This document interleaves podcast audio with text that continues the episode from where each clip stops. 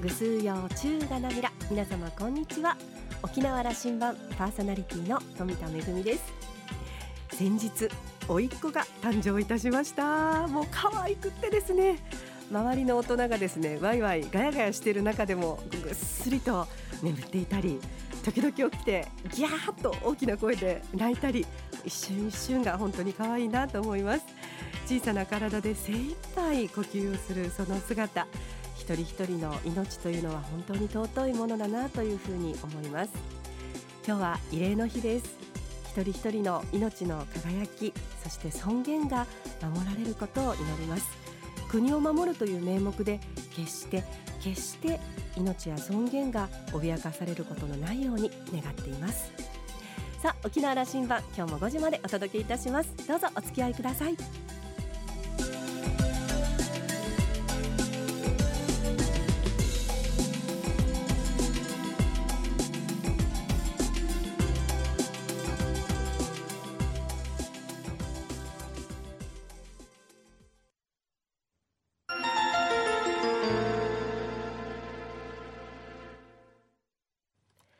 那覇空港のどこかにあると噂のコーラルラウンジ今週はラウンジ常連客で沖縄大学地域研究所特別研究員の島田克也さんと私富田恵とのおしゃべりです。それではどうぞ。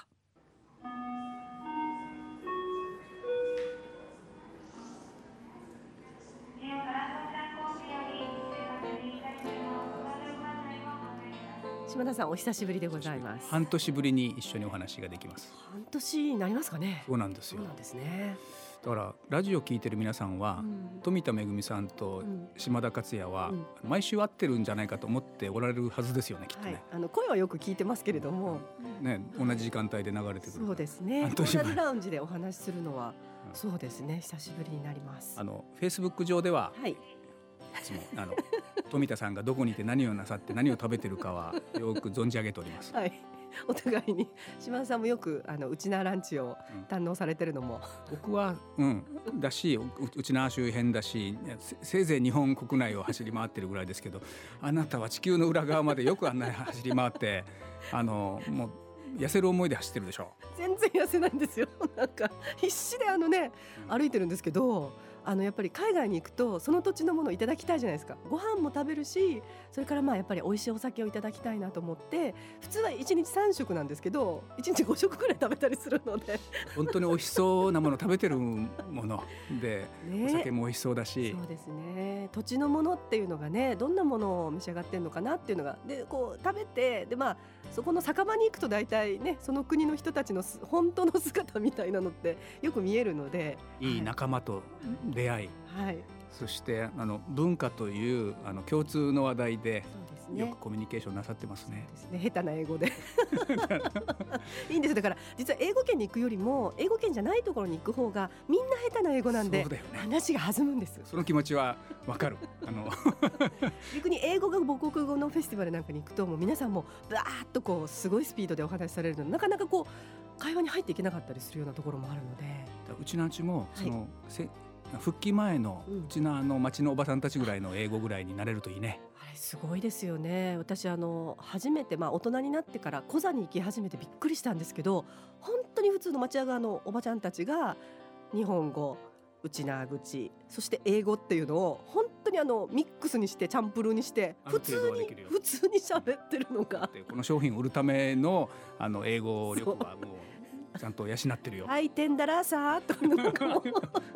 すすごいなと思いましたけど憧れですね。やっぱり。グローバルインターナショナルだった。そうですね。そのコザの血が半分入ってる島田さん。あの13年やってますけども慰霊の日に一緒に話するのは初めてじゃないでしょうかね。はい、初めてですね。はい。どうですか？子供の時からのあの思い出で慰霊の日っていうのはどういう日を、うん。まあ、小学校中学校どういうふうに過ごしてます？かあのやっぱりね12時になるとあの子供の頃ってその黙祷をするっていうことが意味がわからないので最初はもう家族で12時になると「はい12時ようとうとするよ」っていう感じになったのを子供ながらにこうその日はこの日になったら家族みんなで手を合わせるっていうのがイメージしてたんですけどだんだん大人になって意味もわかるようになってきてで慰霊の日に沖縄にいないっていうこともちょっと増えたんですよね。そんな時にあのその沖縄にいて感じる慰霊の日とやっぱり外にいてあの例えばあの全国中継のそのマブニの方の追悼式をテレビの画面でこう見たりしながら過ごす慰霊の日っていうのがあやっぱり沖縄にいるよりちょっと温度差を感じるなっていうのはちょっと思いました。いや温度差もそうでしょうけども、どんな風にあの要するにやっぱり外だとそうですね。全くない空気の中に自分だけが。がいるということともう一つはやっぱり365日の中のポツンと一日慰霊の日があるっていうことなんですけど沖縄にいるとその日日の続きというんですかね。1年365日のそのいろんな時間の流れの中にその一日があると。特別な一日ではありますけれどもあのやっぱり続いてるっていう気持ちがなんかありますね。時間の流れがそこで一日だけポツンとあるんじゃなくてずっとこう続いてるっていう気持ちがありますね。あの僕の6月23日はですね、あの僕は母方はその修理の小学校で育った時に、あの3人に1人は亡くなったうん。沖縄社会の、やっぱり我が家もじいちゃんが戦争で死んでるし、うん。おじさんも死んでるし、うん。なのでめぐみさんと一緒の,、うん。あの正午のティウサスというのと、午後からはマブニに行くんだよね。みんなであの、うん。ばあちゃんを先頭に、うん。まあ、ブニに行くというのが、で道が混んでてねあの頃まで糸満目の道はまた一本だから混んで午後からは行って、うん。あの向こうでティーフサーしてなんかおにぎりも出してた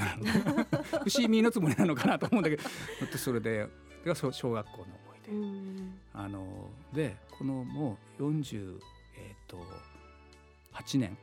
7年いやごめんなさい。戦後？40いや違いますよ。復帰ですよ復帰復帰。そうそう。なのではい。戦後からだから、はい。そうすると、はい、あの本当にが若い人たちがうん。この日が何だということをちゃんとは受け止めきれなくなってるかもしれないと。特にまあ沖縄はまあ学校とかが休みになったりとか、まあ、企業がね休んだりするようなところもあるのでそうするとあれですけど今ねほら本土企業なんかは慰霊の日平日でもあの休まないっていうところもありますもんね。あの 大事にしていきましょうね、うん。少なくとも我々命がある限りね。これあのうん慰霊の日というのは、うん、戦後何年目なのかな、えーよ十数年目。1961年に当時の琉球政府があの立法院法で定めた休日にしたんですって、うん。高級日としてと、うん。その日から正式にうちなんちゅうの中で高級日となったあー。1961年と。僕が生まれた年、あそうですか。58年7年ぐらい前に決まった。で1972年に復帰するでしょ、うん。そうするとあのその琉球政府のものは一回そうじゃない後期で県として、えー条例でうん。1974年にもう一度あの、えー県民お休みにすると高級日にするということが決まっていった。で復帰今後はじゃあ条例で決めたということなんですね。なのであのそのなんていうかな市町村や、うんあのうちな企業はうんそうなってるけども、うん実は本土企業違うんですよね。まあ本土企業も増えてますからね今沖ね縄は。だからうんそういう意味じゃみんなで休みという感じではなくなってきたので、うんあの薄まってきてるのも確かでしょうね。そうですね。でもあのやっぱり本土にいてもそういったちょっとニュースで流れたりとかその全国中継であったりといういうことがあるだけであなんかこうふとあそういうことが沖縄であったのねって全くつまり本土にいたり海外にいたりするとその忘れてるというか日常の中にそういった記憶っていうのが全然こう入ってこないというようなところがあるかと思うのでやっぱりこの慰霊の日のあの一日の意義っていうのはとても大きいなというふうに思いますね。うん。そしてしょあのその沖縄県知事がね、うん。えー平和メッセージというのをはい。世界に出すでしょ。うん。これも大事なあの、大事な儀式ですね。もう、うん。あのこの二人で話してる間、うん。玉城デニチがどういうメッセージをしたか。ね。ごめんなさい収録なんてわからないけども どういうメッセージ出したのかな、ねもう一回聞いてみよう。そうですね、知事もそうですしそれから私は毎年あの必ずあの代表であの子どもたちがね、必ず平和のメッセージを出すことになってますけれどもあれがとてもまあ楽しみという言葉はあれですけれども今現代に生きる子どもたちがどんなことを考えてどんなふうに平和のメッセージを出すのかなっていうのを私は実はとても楽しみにしていてでそれはあの毎年そのその詩を作った本人が読むことになっているのでその言葉の力強さだったりその素直なあの気持ちというんですかねそれをとても頼もしく感じたりしてあの 毎年うるうるしてますね。あの県知事のメッセージもそれにはかなわない、はいまあ、そう そういうこともありますけれどもでもこうして今に生きるその沖縄の人たちが考える平和っていうのは何かっていうのを世界に対してメッセージを出し続けていくっていうことがとっても大切なことなのかなというふうに思いますね。世界を見渡すと、大国同士の圧力がますますこう顕著になってきて、ちょっときな臭い気さえする。します、世界を旅するとそういう感じをするでしょうめぐみさん。一つ思うのはその大国同士の対立っていうこともそうなんですけれどもそういった大きな力を持ってるところもあればその例えば国の中の一地域という小さな、まあ、沖縄のようなところですよね。小さな地域が違う考えを持ったりしている時に対等な話し合いができなくて本当に力勝負で大きな力に小さな力っていうのはもう屈してしまうと。それ以外に方法がないんだろうかとこう平和的にいろんな問題が起こった時に解決する術っていうのはもう今はなくなってしまったのかなと思うと本当にこう世界の今の動きを見てるとえもうじゃああの数の力とか権力とかっていう力の勝負だけで全部決まっちゃうの？っていうようなことをすごく感じます、ね、感じさのねあの感じざるを得ないようなニュースが多いんだけども、うん、だからこそ、その沖縄がこうなんかこう頑張ってるっていうんですかね。よし負けないぞっていう屈しないっていうこの不屈っていうこの沖縄からのメッセージっていうのがそれは戦いという意味ではなくて小さな力小さなあの本当に地域であってもそこに生きる人たちの命や尊厳っていうのは大切にされるべきでありそれがこう大きな力によって押し付けられようとしていたらそこはちゃんと自分たちはここに生きているっていうことを大きな声を出していかないといけないっていうのがそれは本当に世界に対するまあ世界でそういった動きをしているところってたくさんあるのでそういったところとこうなんかねお互いにエールを交換し合うみたいなあの時代に来てるのかなっていうふうに思いますね。ねあの沖縄の周辺の東アジア地域も、ね、あの心配なこといっぱい抱えてはいますから。ですよ、ね、この日はやっぱり沖縄が何であるかとか、この土地のことを考えると改めて考えるという日なんでしょうね。で、そこは本当に武力同士でそういったところを戦うっていうことではなくてあの今例えばデモをやる時にでも静かなデモっていうのもあの奨励されてますよね。本当に更新をして自分たちのメッセージを出していくだったりそれからまああのまあねあのできるだけその武力で戦わずにどうやって話し合いをしていくかっていうことをみんなでこういろんな知恵を絞っていかないといけないなすぐこう戦っちゃうので。あの沖縄には、うん、日本中から修学旅行に来る生徒さんたちが50万人ぐらいいるんだけども、みんなこのマブニに行くでしょ？そこで一回、でもね新しい平和教育というのも今進んでいて、コザの街を見てもらったりもしてるんですよ。その戦後、もう70年になってきてでもあの戦争が何だったかが、あのマブニももちろんあれが象徴的な場所なんだけども、沖縄中に戦後を学んでもらうような空間があるわけね、はい、もしかしたらあのあの米軍基地も戦後を学ぶことになるのかもしれないそうですね。実はあの沖縄市のあのゲート通りに年間1万人ぐらいの修学旅行の生徒さんたちが来てるの。なるほど。これはじゃあそのいわゆる戦争のことを学ぶだけではなくてあの戦争のことが何でありそしてその後の社会にどういったことを、ね、もたらして何が今起きているのかっていうことを、もう間近に見るということですよね。あのそういうふうにしてそのえそれまあ慰霊の日という、うん、このこの日に考えることはたくさんありますね。そうですね。はい、島田さんでもあのそろそろいろんなことをお話ししたいところなんですが、僕はだからこれから今から車に乗って、はい、もう糸満にも向かうわけですよ。そうですね。あのでもとてもあの広い、うん、あのマブニの丘で。海を眺めそして空を眺めそして平和の礎に手を合わせっていうことを私たちはその慰霊の日ももちろんですけれどもあの姿っていうのをやっぱり胸の中に常にこうあの持っておきたいなというふうに思いますね。穏やかな気持ちで、うん、あのまぶりからの夕日を見てこようと思って、まあ、最後そうだ今年あの僕は琉球大学が、の学長を退任なされた大城はじめ先生のインタビュー、今年初めにありましたでしょ。えええっとうん、ぬちど宝という言葉を、ぬちの湯のぬちど宝に沖縄県民していこうじゃないかとい。う話をメッセージもらったじゃないですか。そうですね、それにねあの番組の時に富田さんがコメントしたらしいよ、うん、どういうコメントしたか覚えてる？覚えてないよね。そじゃあそれを聞いたという人から、はい、もうあの時にもうなんか鳥肌が立ったっていう人の僕はメッセージもらった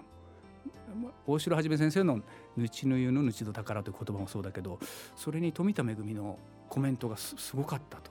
つまりあの沖縄の未来へのメッセージだったという人がいましたよ。もう一回聞き直してみましょうかね。はい、ポッドキャストで聞いてみましょう。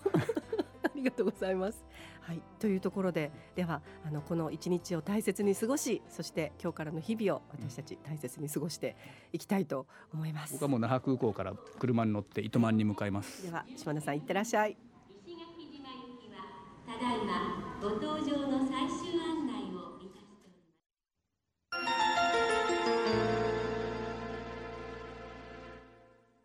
めぐみのあしゃぎだよりのコーナーです。先日行ってまいりましたヨーロッパの児童演劇祭。まずは、えー、スコットランドにありますエジンバラという町の児童演劇祭に行ってまいりました。実は昨年行ってですね、はあ、なかなかいいセレクションだな面白いフェスティバルだなということで今年も行ってまいりました。ダンスのパフォーマンスだったり人形劇だったりそれからもうセリフがたっぷりの演劇だったり語りだったりとこういろんな作品があるんですけれども面白かったのはこういったあの演劇作品を見るだけではなくていろんな方とお話をしたりそれから、まあ、あのシンポジウムだったりトークセッションだったりということで世界各国の演劇の現場の生の声を聞くことができたのはとても良かったなというふうに思っています。その後オランダのブレダという町で行われました児童演劇祭にも行ってきたんですけれどもこちらはあの主催者がですねダンスのカンパニーということであの身体表現の作品がとても多くてですね全く私オランダ語は一言もわからないんですけれども大変楽しむことができました。そこでいろんな方に出会ったんですけれども例えばフランスのケベック州だったりスペインのカタルーニャ州だったり少しまあ文化的にはあの、まあ、あのいろんなこう地域とちょっと違うような独特の地域があったりとか政治的には少し難しいような地域の中でどんなふうに文化活動をしているのかというお話とても興味深く聞きました。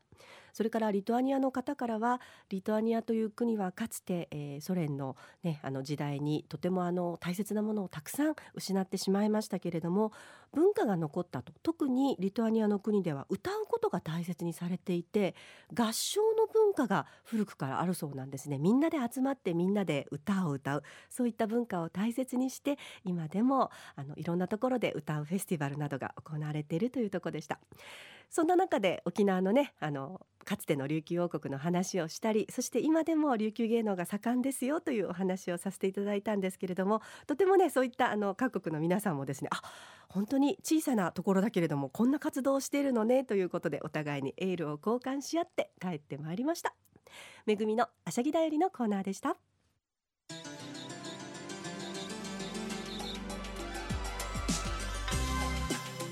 ラジオ沖縄ではラジコでの配信を行っています。スマートフォンやパソコンでリアルタイムでお聞きいただけるほか1週間の振り返り聴取も可能です。